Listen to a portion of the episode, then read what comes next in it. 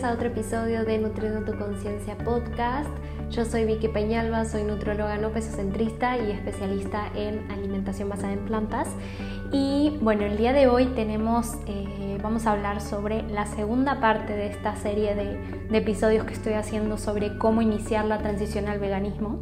En el episodio pasado hablamos sobre el ámbito personal y tocamos algunos temas de, bueno, cómo tomar una decisión informada, cómo asegurarnos de que sabemos, tenemos la información eh, adecuada para iniciar este proceso, teniendo en cuenta que, bueno, nunca vamos a poder saber todo en este mundo y que a medida que vamos avanzando en este camino vamos aprendiendo nuevas cosas. Entonces, este, el día de hoy vamos a tocar un tema, bueno, si no vieron el episodio pasado les recomiendo mucho que lo vean y bueno, que lo escuchen, porque mm, como que siento que, va en orden eh, eh, esta serie, como que me, gustó el orden que le puse porque siento que eh, cuando iniciamos es esencial empezar por la parte, por el ámbito personal, por eso hice primero ese episodio, entonces vayan a escucharlo. Em, y bueno, el día de hoy vamos a hablar sobre el ámbito nutricional, que justamente es la parte que más trabajo en consulta, si bien todas las, las trabajo con las personas que voy acompañando que quieren iniciar este tipo de, bueno, hacer este tipo de transición, este tipo de cambios en sus vidas. Creo que esto es como lo que más fuerte tengo, ¿no? Porque, bueno, soy nutrióloga, entonces eh, sí es como la parte en la que más estoy preparada. Entonces, bueno, cuando estaba planeando este episodio me di cuenta que hay muchos temas que se tienen que tocar y que la verdad para hacerlo en un episodio así cortito de media hora está imposible. Entonces lo que, lo que decidí hacer es, eh, bueno, ahora tocar como los temas principales, enfocándome sobre todo en la parte inicial, o sea, qué es lo que tenés que tomar en cuenta desde el ámbito nutricional cuando estás empezando. ¿No? A medida que vas avanzando hay cosas que pueden ir cambiando y eso también, bueno, depende de ti, depende de cada persona en general, eh, pero me pareció buena idea hacerlo así, o sea, como dar, eh, como generar, vamos a hablar sobre los nutrientes, como ciertos nutrientes que hay que eh, prestar atención y, y de repente capaz suplementar es obviamente con la ayuda de tu nutriólogo o nutrióloga de confianza que esté especializada en estos temas. Siempre hago mucho énfasis en esto porque no todos los profesionales de la, nutrición están y bueno, y de la salud en general están especializados en este tipo de alimentación. Entonces, por eso siempre digo como, ojo, porque si vas con alguien que no está especializado, puede ser que no te informe de manera adecuada, porque bueno, no tiene los conocimientos suficientes. Entonces, Em, sí, vamos a tocar esos, esos nutrientes, pero me parece que, bueno, no voy a indagar a profundidad, o sea, lo voy a tocar muy por encima, porque creo que cada uno de estos nutrientes se merece su propio episodio. Entonces la intención es, bueno, a lo largo del tiempo ir subiendo más contenido y... Eh, bueno, y más episodios que estén relacionados con cada uno de estos nutrientes, porque sí creo que son varias las cosas que se tienen que tocar y hoy mismo imposible tocar todos estos temas y todos estos este, nutrientes en un mismo episodio tan cortito. Entonces, em, sí, bueno, eso es como una como la introducción a esto. Vamos a hablar también del tema de la fibra, que es muy importante cuando estamos iniciando. Eh, vamos a hablar también sobre las leguminosas, eh, sobre bueno, la suplementación que se podría llegar a requerir y este, también un poquito sobre eh, cómo empezar a, probar platillos que te gusten en su versión no vegana, pero ahora en su versión vegana, ¿no? Como para poder em, ayudarte en esta transición. Entonces, bueno, empezando con el primer punto, es muy, muy importante que aunque no, no seas nutriólogo, nutróloga, no seas estudiante de esta carrera, no, o sea, aunque no estés relacionado con el mundo de la nutrición, ya sea personal o profesionalmente, sí es importante que indagues en eh, cuáles son los principales nutrientes que es importante prestar atención cuando, sobre todo al inicio. Porque, ¿qué pasa? O sea, cuando estamos empezando, no tenemos mucha información. Entonces, eh, puede ser un poquito complicado hacer esa adaptación de no prestar atención a esto a cambiar mi alimentación y saber que tengo que prestar atención, ¿no? Y que creo que muchas veces pasa incluso en la, cuando llevamos una alimentación omnívora, o sea, que incluimos alimentos de origen animal, eh, pasa que, o sea, sí, no, no, no, o sea, creo que cuando hacemos esta transición nos, nos volvemos más conscientes ¿no? de, de, los nutrientes que necesitamos. No digo que siempre pase, pero es algo que he notado, o sea, que es como un patrón tanto bueno, en, las, en las personas que acompaño como en personas en general que, que conozco que son veganas. Creo que sí, eh, como que se despierta esto. No sé si sea, bueno, yo creo que principalmente es porque es algo que te lo cuestionan mucho, o sea, es de las primeras cosas que te cuestionan. Lo hablé en el episodio pasado, que creo que es algo que eh, sí te empiezan a decir de dónde sacas la proteína, de dónde sacas el calcio, el hierro, el omega 3 este, la B12, que sabemos que es un tema muy importante. Entonces, creo que puede ser que surja de ahí, o sea, de todo este cuestionamiento que decimos, me tengo que informar, ¿no? Entonces, pero sí veo que en general, o sea, en, personas que no siguen una alimentación basada en plantas, es menor la como la proporción de, de, personas, esto no es un dato estadístico, esto es algo que yo creo, entonces es, algo, es mi opinión, pero de lo que yo he visto es como más, eh, es como más común que personas que sigan una alimentación basada en plantas o que sean vegetarianos o veganos eh, tengan como más conciencia sobre los alimentos que consumen y cuáles son las fuentes de ciertos nutrientes. Entonces, eh, sí creo que es algo importante porque, bueno, informarte acerca de estos nutrientes porque creo que o sea, como estás acostumbrado a comer de cierta manera, el hecho de hacer este cambio puede ser que, más bien, hay que hacer ciertas, ciertos ajustes y con eso te ayuda tu nutrióloga, nutriólogo, nutriólogo de confianza, si es importante acudir a uno, si tenés la posibilidad, claro.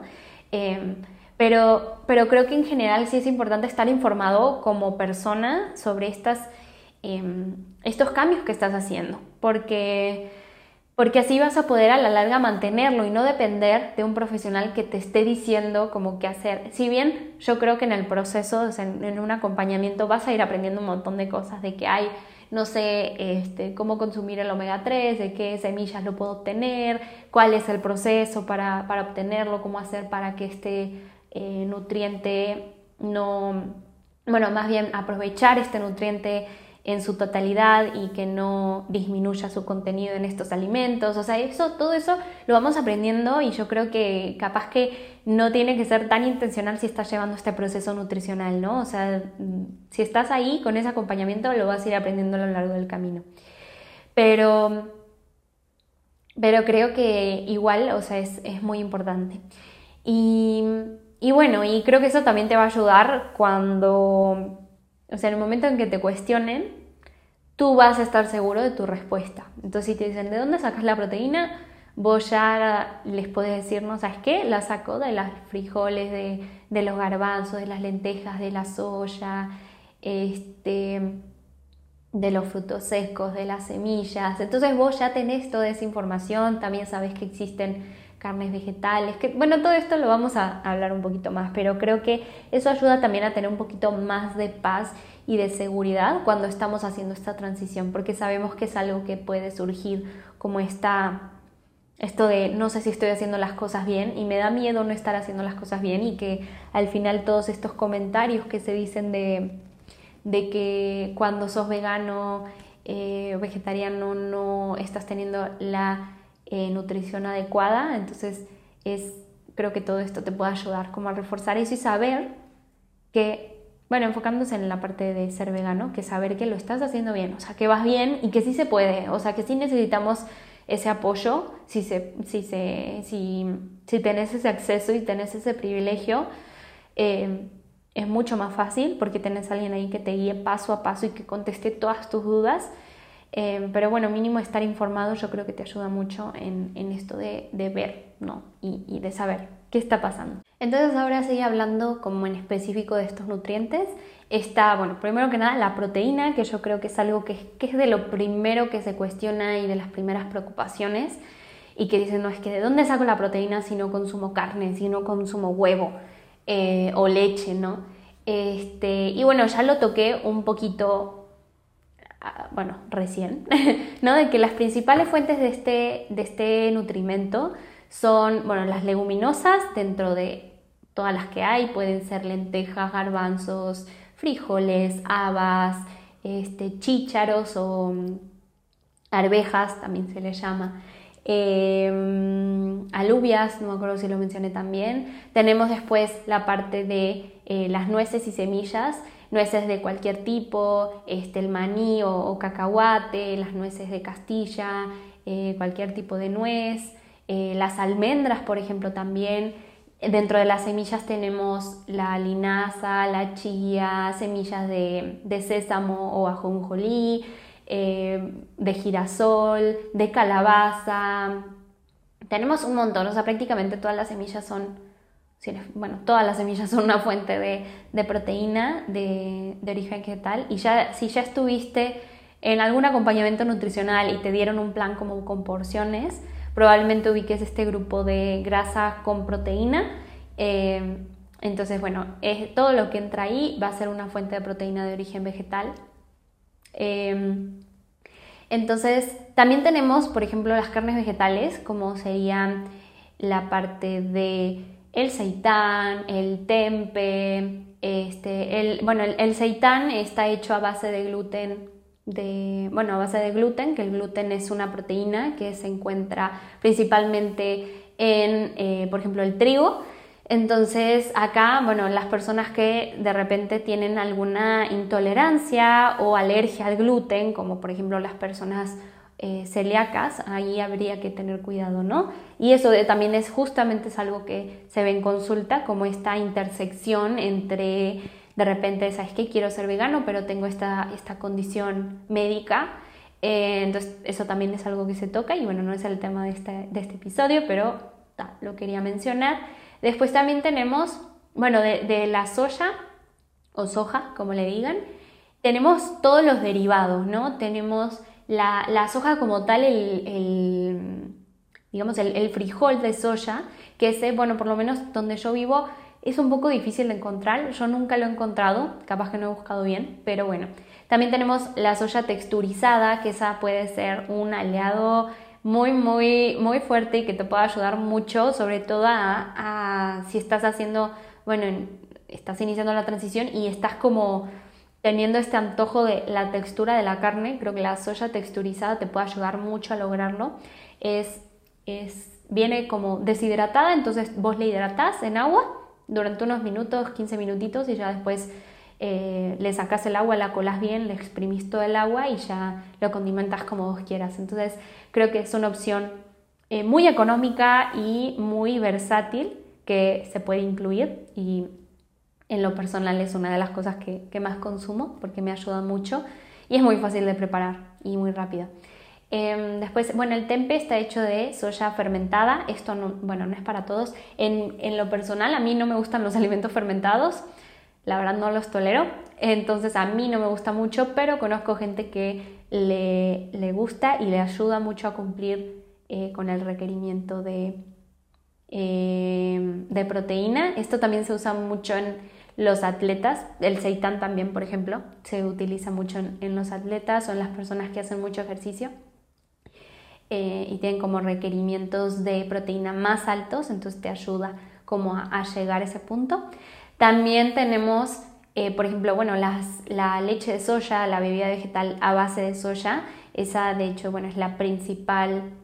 Em, por ejemplo, cuando vamos a elegir una bebida vegetal, yo lo que recomiendo es que sea a base de soya, porque va a ser más alta en proteína. En general, las demás, a no ser que estén adicionadas con alguna proteína en polvo, puede ser, eh, o proteína, por ejemplo, de chícharo em, o de algún otro origen vegetal, eh, creo que son, bueno, más bien, son bajas o prácticamente nulas en proteína. Entonces, me, bueno, ha pasado, me, pasa mucho en consulta que llegan personas y que ya empezaron este proceso y que cuando les pregunto si consumen algún tipo de bebida vegetal es, no sé, es bebida de, a base de soja, de, no, perdón, de, de avena o a base de almendra o de coco. Y estas en realidad en general no tienen un buen aporte proteico. Entonces yo algo que recomiendo es hacer como este cambio, ¿no? A si estás consumiendo una leche de almendra, que consumas una leche de soya. Entonces ya te ayuda con eso. Y también generalmente las, eh, bueno, en general las bebidas vegetales la mayoría están fortificadas con calcio, que es otro nutriente que vamos a tocar más adelante. Pero, pero bueno, entonces ahí si vos elegís una, una bebida vegetal eh, a base de soya y también está fortificado con calcio, entonces va a ser tu fuente de proteína y de calcio a la vez. Entonces creo que es algo como muy práctico para cubrir con, con eso. Eh, hay de diferentes marcas, hay este, de diferentes constituciones y no voy a hablar de marcas acá, pero pero bueno, ahí también es adecuarse ¿no? a tu presupuesto y también a tus gustos. Entonces, eh, sí, en general creo que la soya es, un alimento, bueno, muy, muy versátil y bueno, hablando más, metiéndonos más a la parte nutricional, contiene todos los aminoácidos esenciales. Los aminoácidos esenciales, bueno, más bien, los aminoácidos son como las pequeñas partes que constituyen a una proteína. Entonces, imaginemos una proteína Estoy viendo a ver si tengo como una pulsera o algo así para... Porque generalmente lo explico con una pulsera. Pero imaginemos que son como una, un collar de perlas y que cada perlita, que si viene collar de perlas no sería algo vegano, pero bueno, vamos a imaginarlo para... Vamos a utilizar ese recurso para, para imaginarlo acá. Entonces, eh, cada perla o cada cuenta de ese collar va a ser un aminoácido y la proteína completa es el collar entero. Entonces hay ciertos aminoácidos que son esenciales, que significa que los tenemos que adquirir a través de la alimentación porque nuestro cuerpo no los genera.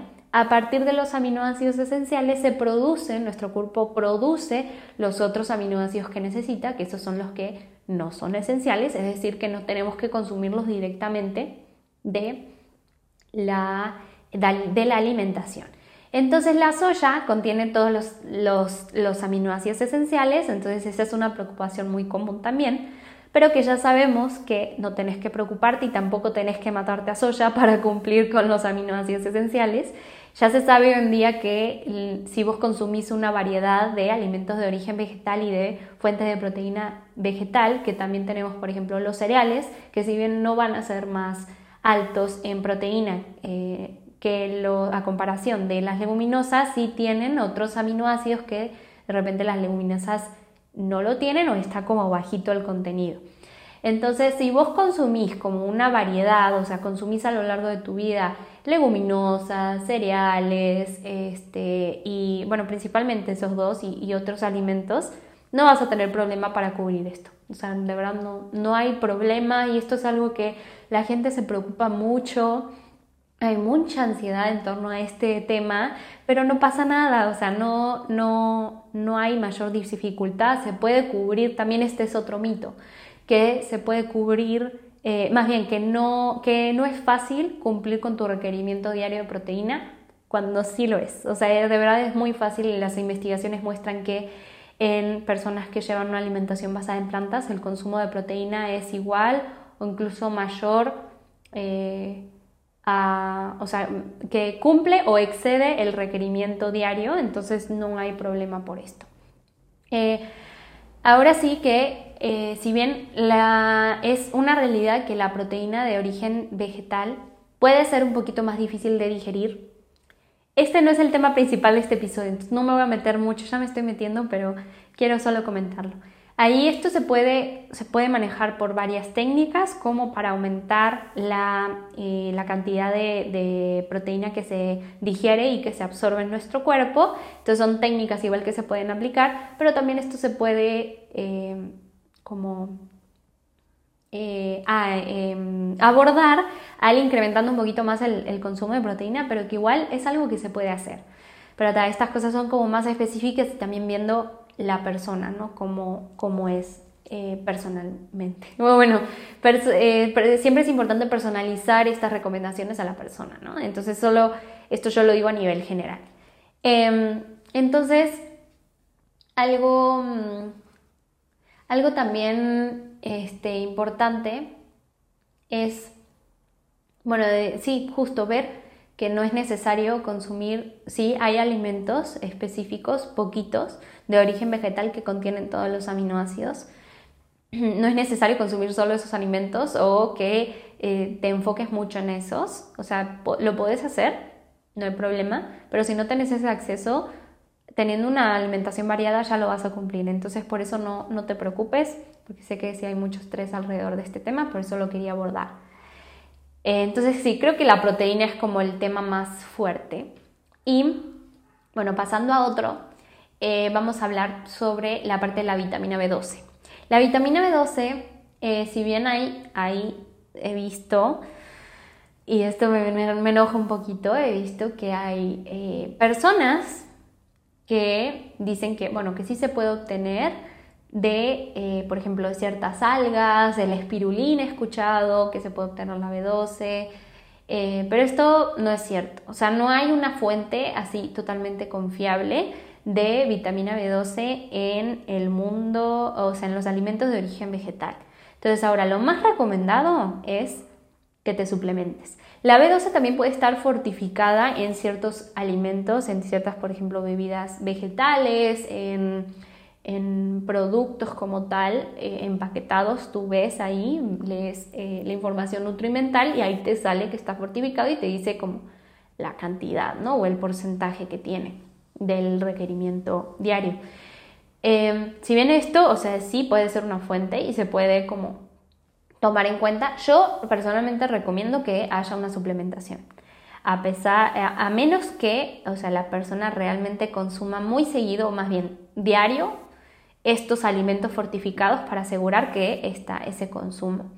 Pero bueno, igual de nuevo eso va a eh, cambia dependiendo de la persona. Yo en lo personal, si la persona puede, eh, bueno, en mi opinión, si la persona puede comprar un suplemento que ya, por suerte, ya hay eh, accesibles, o sea, económicamente accesibles, este, yo lo recomiendo, es lo que más recomiendo. Ahora hablando de la vitamina D, igual bueno, de la B12, o sea, miren, de cada uno de estos temas, de cada uno de estos nutrimentos, creo que habría que hacer un episodio solito para explicarlo. Entonces estoy intentando dar como lo más importante, lo que veo que son como las preguntas que más me hacen al inicio. Pero bueno, que sepan que ya saldrá ese contenido eh, de cada nutriente. Entonces, bueno, siguiendo con el siguiente, tenemos la vitamina, B, la vitamina D, D de dedo. Eh, la vitamina D, la fuente principal, incluso también para las personas que consumen alimentos de origen animal, es el sol. O sea, nuestra piel, a través de los rayos ultravioletas del sol, va a poder sintetizar eh, esta vitamina y entonces, bueno, pasa por varios, varios procesos en el cuerpo para activarse y ya se vuelve la vitamina que necesitamos, la vitamina D eh, que necesitamos. Entonces, si vos no tenés, este, de repente capaz que tenés alguna condición dermatológica, eh, si tuviste cáncer de piel o tenés antecedentes, esto obviamente yo no soy experta, yo no soy dermatóloga, entonces ahí sería bien, sería una buena idea que vos lo consultes con tu dermatólogo, dermatóloga, dermatólogo, para que te diga si hay alguna indicación en específico que tengas que seguir. Em, entonces, ahí, o sea, si vos no podés tomar sol, si no, no podés por cuestión médica o no podés porque no tenés el tiempo de, de repente salir y exponerte al sol, salir a caminar em, y, tener la piel expuesta, porque también esto es importante, este, tener la piel expuesta, o sea, que se vea tu piel y que haya contacto directo con los rayos del sol, pero que también no te pongas protector solar. Entonces por eso también es importante en las personas que han tenido un antecedente de cáncer de piel, ya sea personal o familiar, que revisen si esto es algo que pueden hacer. Entonces si no es el caso o no puedas cumplir con em, el tiempo necesario, sí es importante suplementar. Entonces acá igual va, hay que revisarlo personalmente, no voy a hablar de dosis en este episodio porque bueno, no me parece que sea eh, adecuado en este punto. Entonces ahí sí, eh, hablar con eh, ya sea tu médico de confianza o desde el área de nutrición te podemos apoyar a ver si necesitas este suplemento de vitamina D. También hay varios alimentos fortificados, entonces ahí también sería evaluar este consumo, ver si cubrís con la cantidad necesaria de vitamina D. Después tenemos el omega 3. El omega 3 también es algo que se habla mucho, hay mucha controversia con respecto a eh, ciertos tipos de omega 3, porque hay un tipo de omega 3 que, ah, hablándolo como en cortito, se llama ALA. Tiene un nombre muy largo que no lo voy a decir porque no me van a entender. Igual puedo ahondar a profundidad en otro episodio en el que hable de omega 3, pero el ALA es el tipo de omega 3 que es de origen vegetal. Después, de origen animal, principalmente tenemos el EPA y el DHA, que estos han sido como muy, creo que hubo como un boom del omega 3, sobre todo del EPA y del DHA, de todos los beneficios que tiene y de la suplementación, y están como todas esta, esta, esta controversia de que si se tiene que suplementar o no. Entonces, acá en la parte de, o sea, si seguimos una alimentación basada en plantas, que no vamos a conseguir, o sea, el, ala de origen vegetal, por procesos fisiológicos en nuestro cuerpo se puede convertir en EPA y en DHA. Lo que pasa es que este proceso de conversión es muy chiquito, o sea, es, se hace en un porcentaje muy pequeño. Entonces, de repente, para asegurar que hay, eh, que sí hay este, esta cantidad adecuada, o sea, este consumo adecuado, entonces recomiendan la suplementación. Eso puede ser necesario en ciertos casos específicos, como por ejemplo en el embarazo, que yo creo que sí sería esencial, si bien no hay una recomendación específica de sí o sí suplementar, si hay varios eh, organismos que lo recomiendan, ¿no?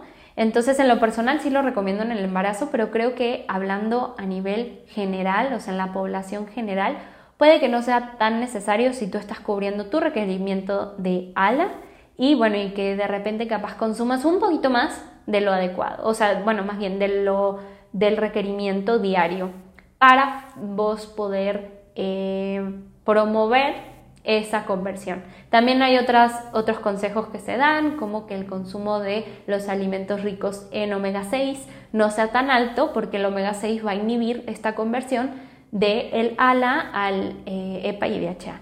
Entonces, eh, eso yo creo que son como son recomendaciones más específicas, que sí las voy a abordar después, pero que sepan que el omega 3, en la forma de ala, está presente en la chía, en la linaza y en las nueces de Castilla principalmente. Entonces, si vos consumís estas semillas o las nueces, no va a ser tan necesario que tú eh, te suplementes a no ser que tengas una condición específica. Recordemos que estas son, eh, son cosas generales.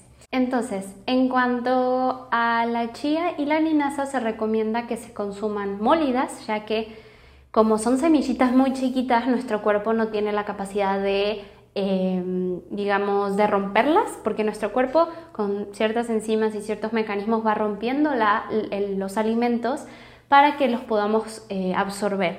Entonces nosotros tenemos que ayudarle a nuestro cuerpo moliendo las semillas para que podamos eh, absorber sus nutrientes de mejor manera.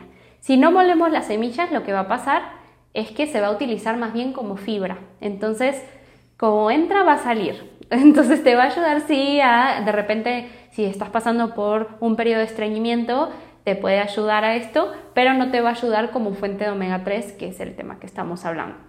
Entonces, también otra cosa importante en el tema de estas semillas es consumirlas en frío, es decir, no someterlas a cocción. O sea, no se puede consumir, o sea, no ser, imagínate que aunque vos muelas estas semillas y vos estás cocinando con las semillas molidas, entonces no va a ser algo que sea adecuado porque lo que va a pasar es con este nutriente es que básicamente lo vas a, lo vas a matar con el calor.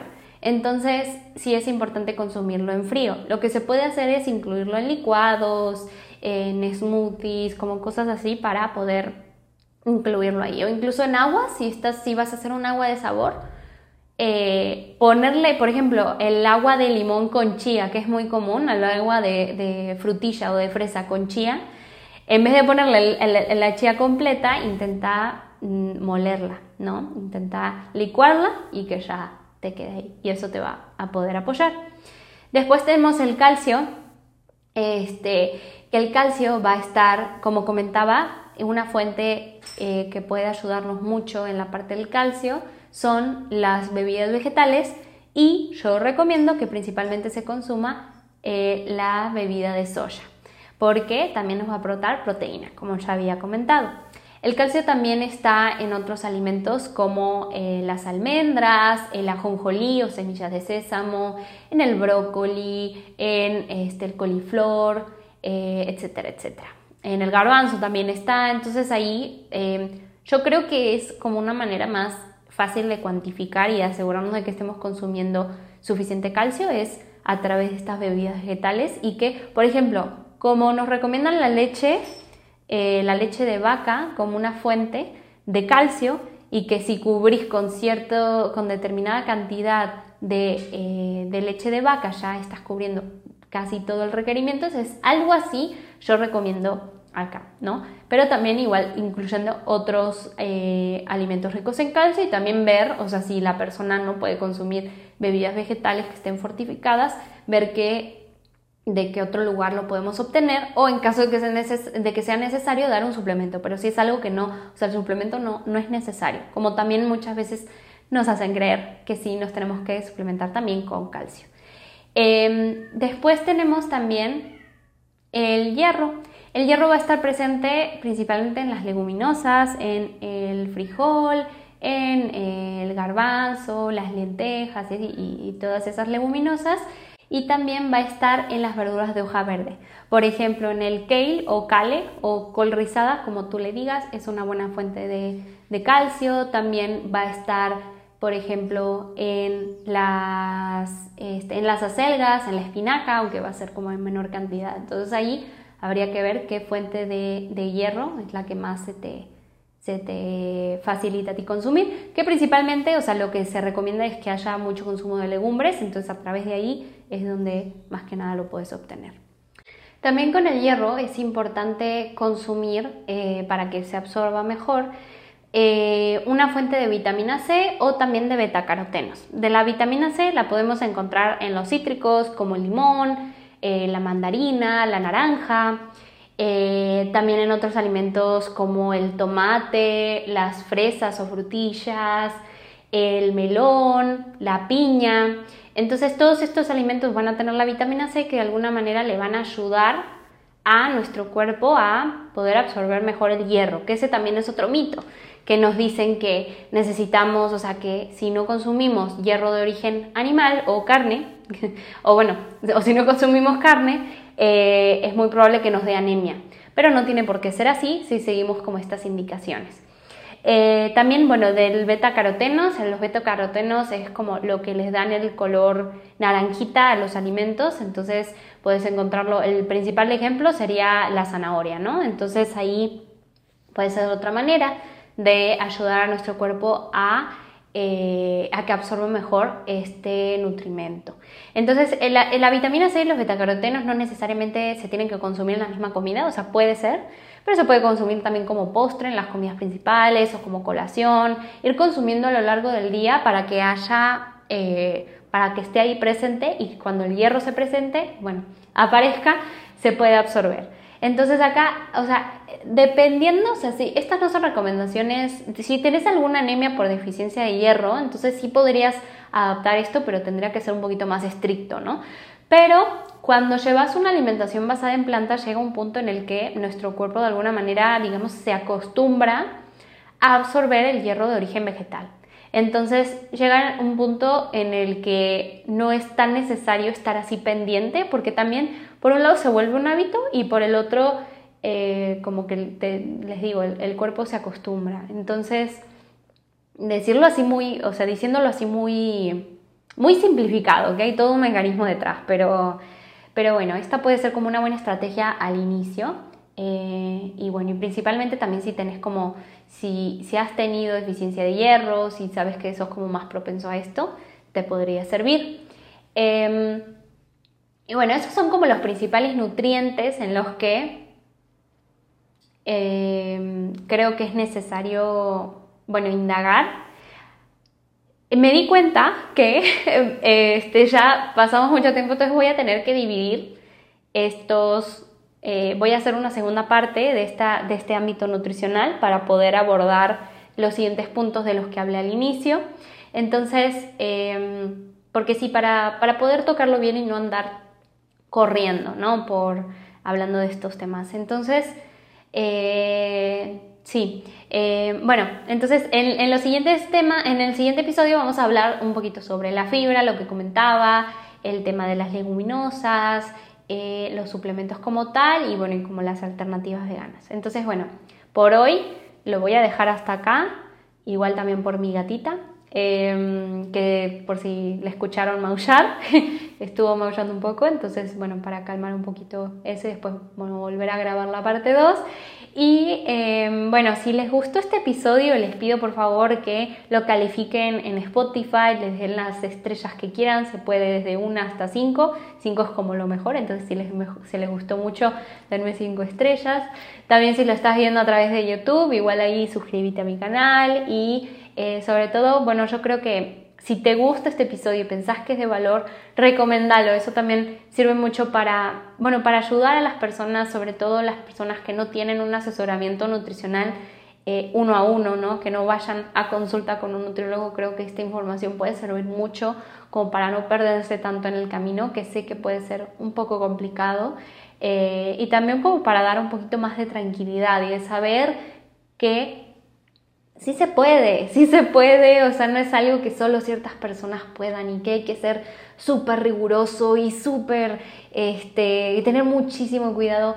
No, en realidad es algo que se puede hacer, sí es una adaptación y puede ser complicado al inicio, pero es algo que se puede lograr, ¿no? Entonces, eh, si te gustó, recomendalo, eh, también para llegar a más personas.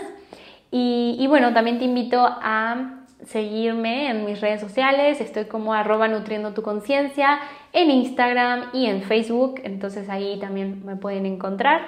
Y bueno, si tenés algún tema del que querés que hable, ya sea de estos temas más enfocados en alimentación basada en plantas o de la parte de nutrición no pesocentrista, igual me puedes escribir un mensajito y, eh, o dejar un comentario también.